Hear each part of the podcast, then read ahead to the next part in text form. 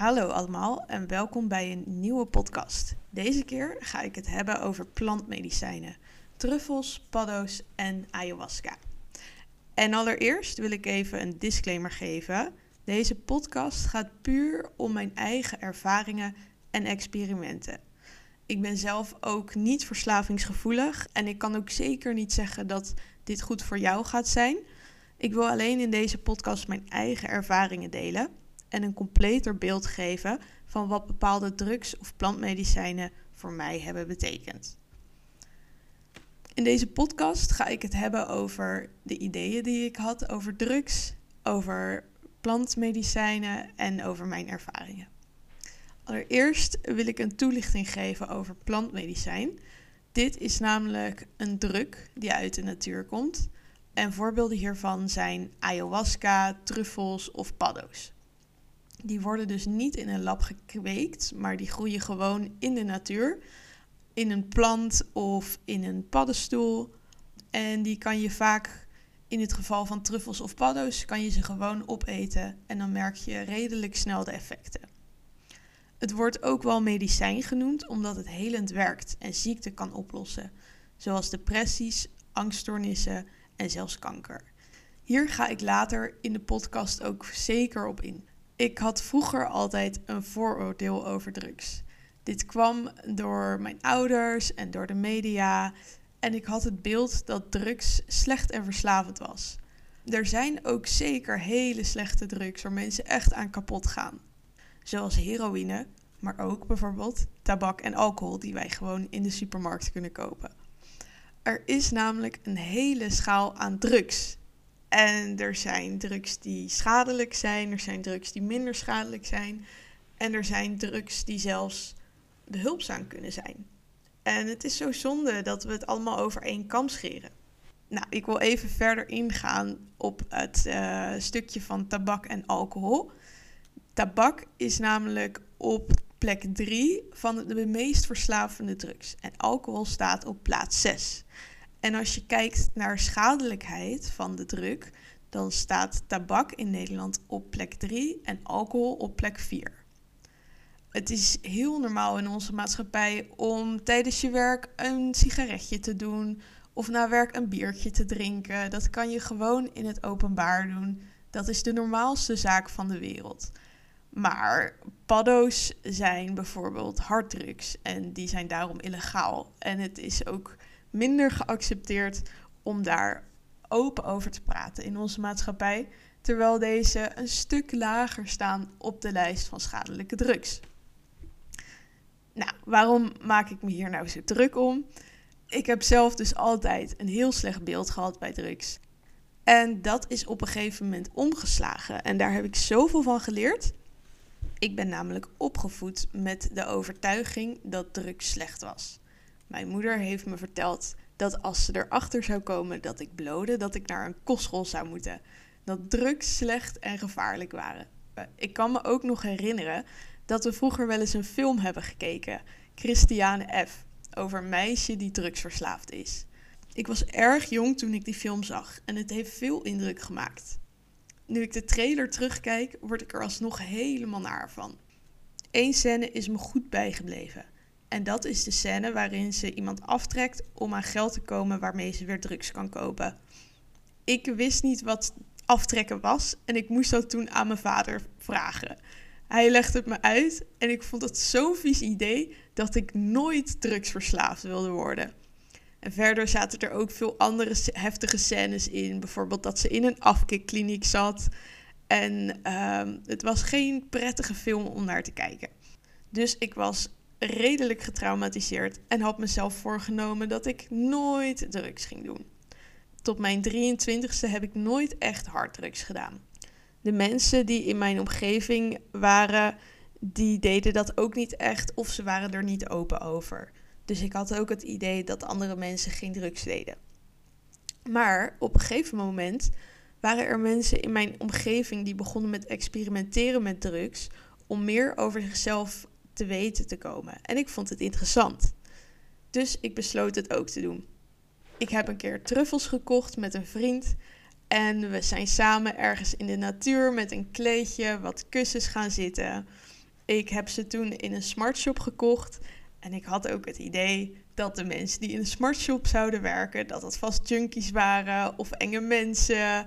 En dat er allemaal harde muziek stond, maar niets was minder waar. Er was een hele lieve jongen die mij perfect geholpen heeft. Hij heeft denk ik wel een kwartier of twintig minuten alles over truffels aan me uitgelegd, omdat ik vertelde dat dit mijn eerste trip zou zijn. Hij vertelde me hoe ik de trip in moest gaan, wat ik het beste tijdens de trip kon doen.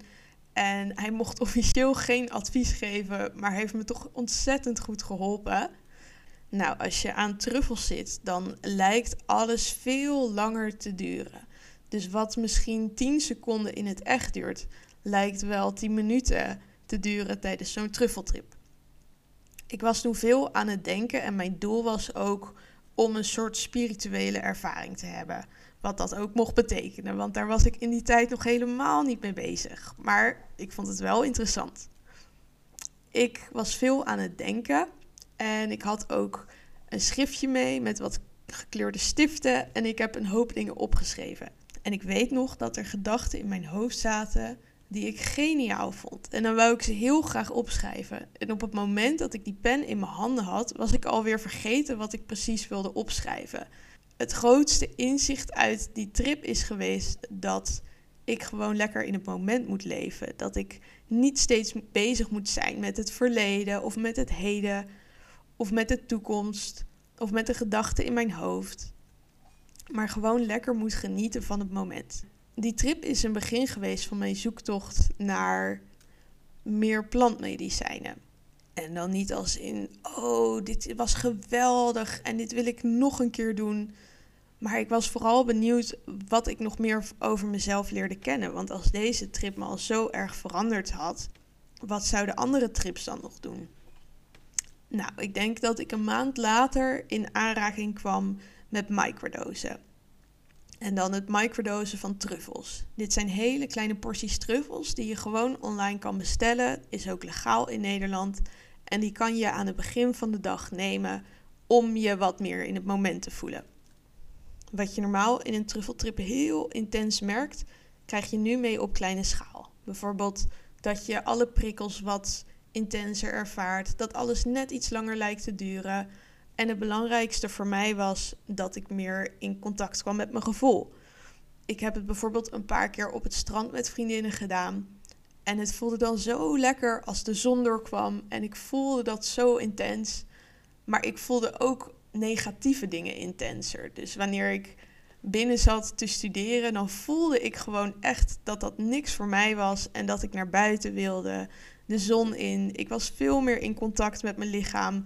Ik kon ook heel erg de energieën van andere mensen voelen. Dus een boze blik, daar maakte ik me veel drukker om dan dat ik normaal zou doen. Maar als iemand blij naar me lachte, kon ik daar ook intens gelukkig van worden. En het heeft ervoor gezorgd dat ik meer in contact met mijn gevoel kwam en minder aan het denken was in mijn hoofd.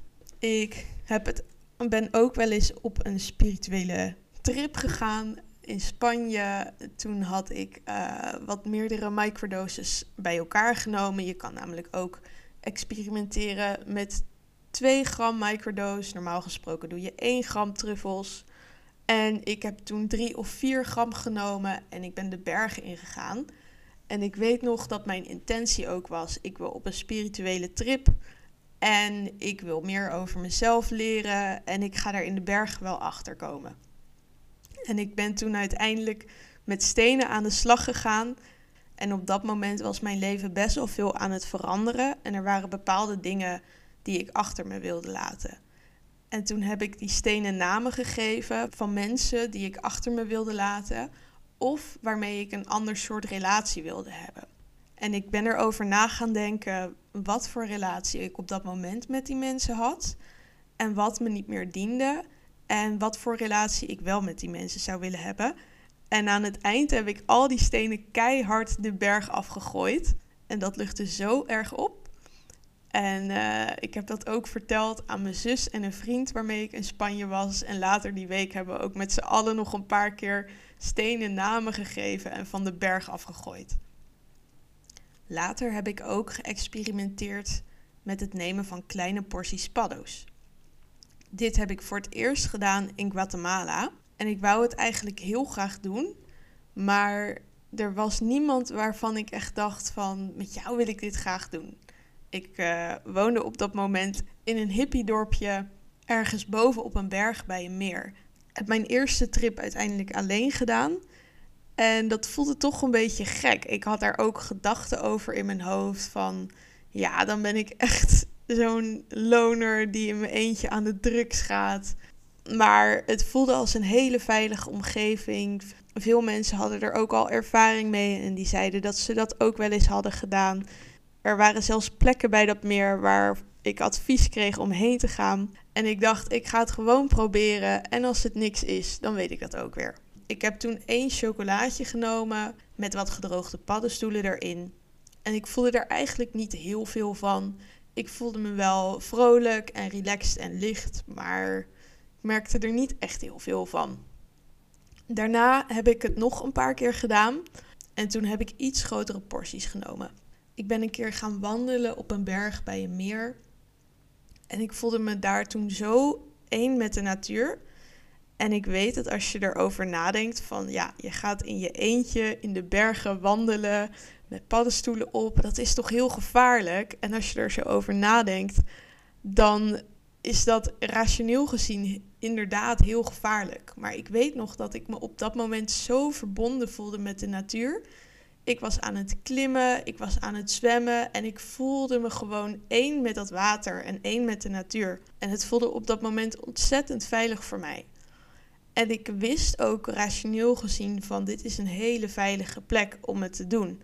Ik had ook echt wel van tevoren nagedacht dat ik naar een veilige plek toe zou gaan om dat te doen. Ik denk namelijk dat paddo's juist je zintuigen heel erg versterken, waardoor als je in een gevaarlijke omgeving terechtkomt, dat je misschien belandt in, belandt in een angsttrip. En ik zat juist in een veilige, lichte omgeving waarvan ik wist dat het kon. Ik was al vaker bij die bergen geweest en ik wist dat het goed zat. Ik had verder ook het idee dat de aarde echt leefde en ademde als ik er zo naar keek. En dat ik in een soort hoger bewustzijn terecht was gekomen en ik even een kijkje op aarde mocht nemen.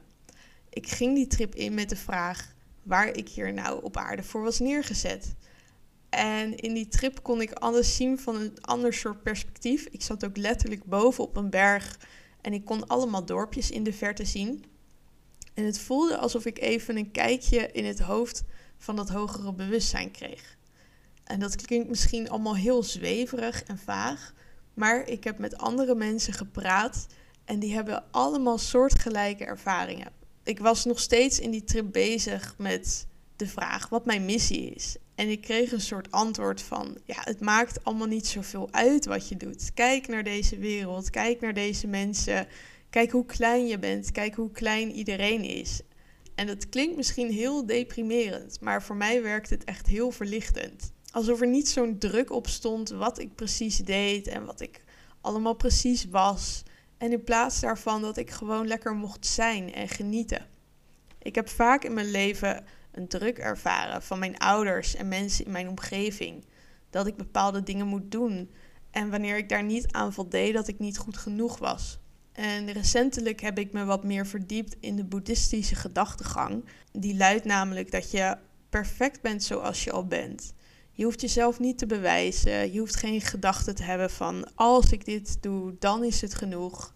En dat kwam dus in die paddo-trip terug, al voordat ik hiermee bezig was. Van het is gewoon goed zoals je bent. Ga genieten, ga doen wat je leuk vindt. En maak je niet zo druk om wat dat allemaal betekent in het grotere geheel. Als laatste ga ik het hebben over mijn ervaring met Chocobliss.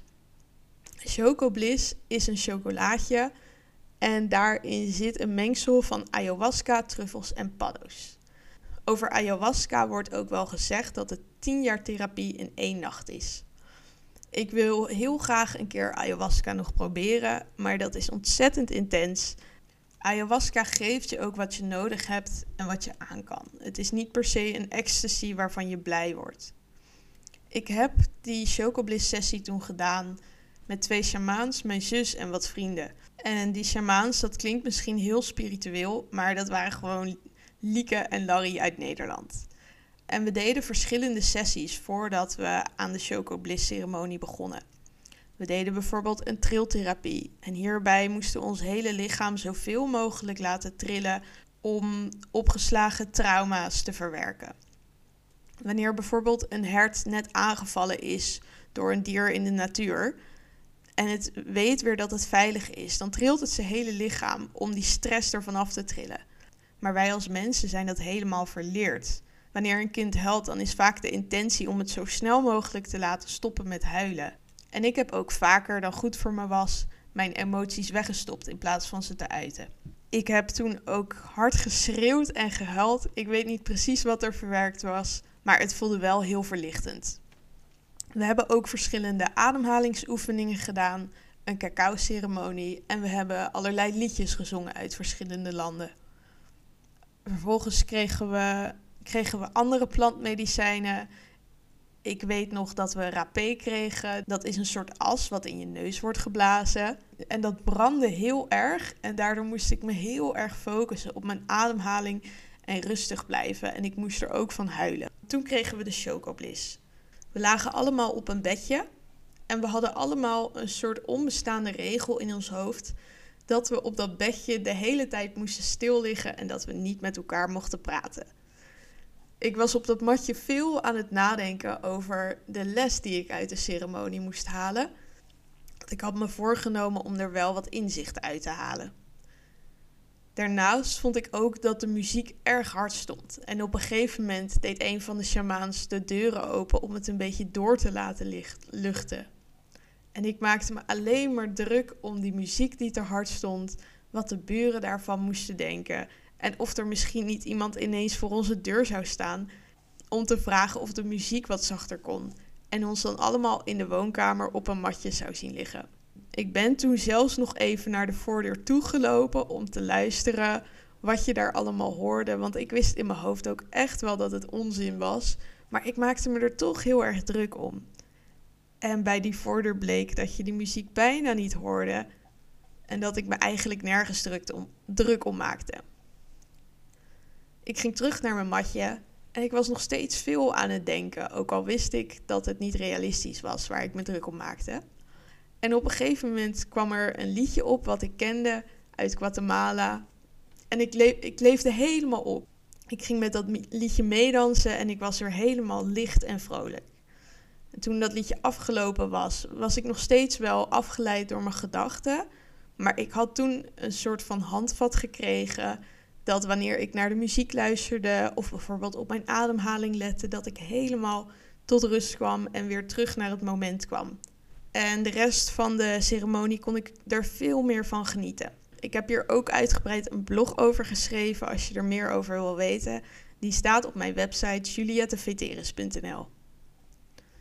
Ik heb daarna nog een keer met mijn zus een chocobliss ceremonie in de woonkamer gedaan. En ik had toen ook wel besloten dat ik klaar was voor een diepere ervaring. Je hoort wel dat mensen met hun overleden ouders praten of naar de ruimte gaan. En ik vond dat ook wel heel vet klinken. Dus ik dacht, dat wil ik ook wel hebben. En even een achtergrondverhaal. Mijn zus had van tevoren gezegd: Leuk, dan kunnen we lekker met elkaar praten. En ik had er eigenlijk helemaal geen zin in. Ik had me voorgenomen dat we gewoon weer stil op onze matjes gingen liggen ons lekker terug zouden trekken en naar onze eigen wereld zouden gaan. En dat ik daar allemaal inzichten op zou doen. En ik heb dat ook tegen haar gezegd, dat ik liever stil op een matje wilde liggen. Maar tijdens die trip voelde het nog steeds alsof ze heel graag met mij wilde praten. En ik, ik weet nog dat ik daar op mijn matje lag en het idee had dat ze naar me aan het kijken was.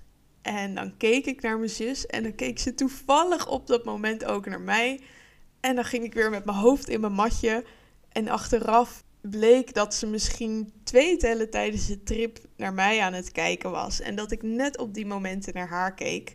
Maar dat ze verder helemaal niet met mij bezig was. Ze was op dat moment met God aan het praten en met allemaal andere dingen bezig. Maar ik maakte me er wel heel druk om. En ik kreeg een soort boodschap van als je diep wil gaan, dan kan dat niet als je, als je je zo druk maakt om wat anderen van je verwachten. Dus mijn trip draaide erom dat ik dat los moest laten. En zodra ik dat deed, kon ik ook meer rusten en genieten. Verder heb ik ook geen diepere boodschap gekregen. Ik heb niet met mijn overleden moeder gepraat of naar, met aliens gepraat. Maar je krijgt vaak ook niet wat je wil, maar wel wat je nodig hebt. En de boodschap voor mij op dat moment was: ga je op je eigen proces focussen. En het klinkt misschien nu allemaal best wel geromantiseerd van de plantmedicijnen. Van oh, dan ga je lekker zweven, meer in het moment komen, meer naar je gevoel luisteren. Maar het kan soms ook best wel zwaar zijn. En je kan ook tijdens een trip heel erg geconfronteerd worden met gevoelens die je eigenlijk helemaal niet wil voelen. Dus als jij je al een beetje zwaar voelt en dat eigenlijk niet zo merkt door de dag of je stopt dat weg, op het moment dat je dan aan het plantmedicijn gaat, dan kan je het eigenlijk niet meer uit de weg.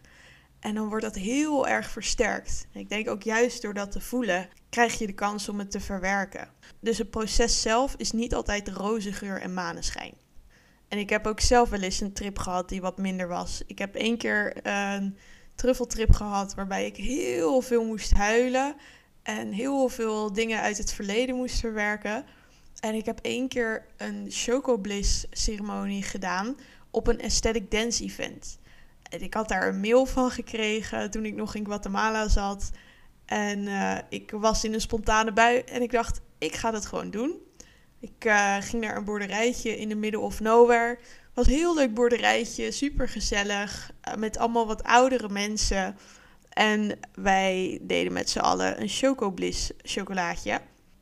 En vervolgens gingen we dansen op een soort aesthetic dance-achtige muziek. Dus een beetje zweverige muziek en daarop kan je dansen zoals je wil. En kan je helemaal verliezen en al je emoties in uiten. Alleen ik merkte al heel snel dat ik me niet heel comfortabel voelde bij die mensen. En het waren ook nog eens heel veel mensen. Er waren in totaal een stuk of veertig mensen. Dus de hele tijd als ik wilde dansen, dan stond er iemand in de weg. Of dan was er iemand te dicht op mij en dat voelde niet prettig. En op een gegeven moment ben ik in een hoek gaan zitten en ik wou gewoon even met mezelf zijn. En eigenlijk het liefst even op een bedje liggen en mijn ogen dicht doen en mijn eigen proces ondergaan. Maar ik had het idee dat daar helemaal geen ruimte voor was. Er kwamen ook steeds mensen op me af en die wouden met me praten. Ik had daar helemaal geen zin in. Ik voelde me ook heel zwaar op dat moment en het leek allemaal zo lang te duren en niet voorbij te gaan. En dan kwamen mensen naar me toe en die vroegen hoe gaat het? En dan zei ik ja, gaat goed. Want ik had ook geen zin om het daar met hun over te hebben. En uiteindelijk heb ik mijn zus opgebeld en die heeft me opgehaald. En vanaf het moment dat ik daar in de auto zat, was het weer helemaal goed en prima. En was ik helemaal happy de peppy. En dat is ook voor mij wel een les geweest. Dat ik er eerst misschien iets te licht over nagedacht had. En dat ik nu wel heb ingezien dat de omgeving echt heel belangrijk is voor hoe jouw trip verloopt. Na die chocobliss ceremonies voelde ik me heel licht en relaxed. Ik kon veel genieten van bijvoorbeeld de natuur, rondjes lopen zonder constant in mijn hoofd bezig te zijn. Of kleine dingen zoals knuffelen met mijn kat op de bank. Ik kon zo intens blij zijn met weinig doen. Zo'n chocobliss ceremonie kost wel altijd veel energie. Ik was de dagen daarna altijd wel moe en ik moest veel bijkomen. Ik geloof ook dat er veel verwerkt wordt op een soort dieper niveau waar je niet altijd bewust van bent. En dat dat ook veel energie kan kosten. Je kan zo'n plantmedicijntrip ook wel vergelijken met een sneeuwlandschap in je hoofd. Met allemaal voetstappen en paadjes in de sneeuw. En die paadjes die staan voor connecties die je hersenen hebben gemaakt. En die je kunnen tegenhouden, zoals angsten of depressies of trauma's die je hebt meegemaakt. Meditatie en andere mindfulness oefeningen worden ook wel vergeleken met het vallen van de sneeuw, waardoor die paadjes zachtjes oversneeuwd worden en op termijn verdwijnen. Plantmedicijnen worden echter vergeleken met een sneeuwstorm. Ze sneeuwen de hele boel onder, waardoor je paadjes met angsten en depressies verdwijnen en je als het ware gereset wordt. Ik ben niet de enige met positieve ervaringen over plantmedicijnen.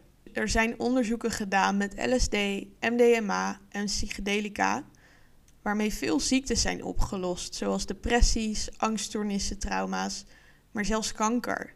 Dit is me bijgebleven uit een documentaire die ik heb gezien. Fantastic Fungi heet die. En de maker van de documentaire die vertelt een verhaal over zijn moeder Die was ergens in de 70 en die was ongeneeslijk ziek verklaard. Die had kanker en er was niks meer aan te doen.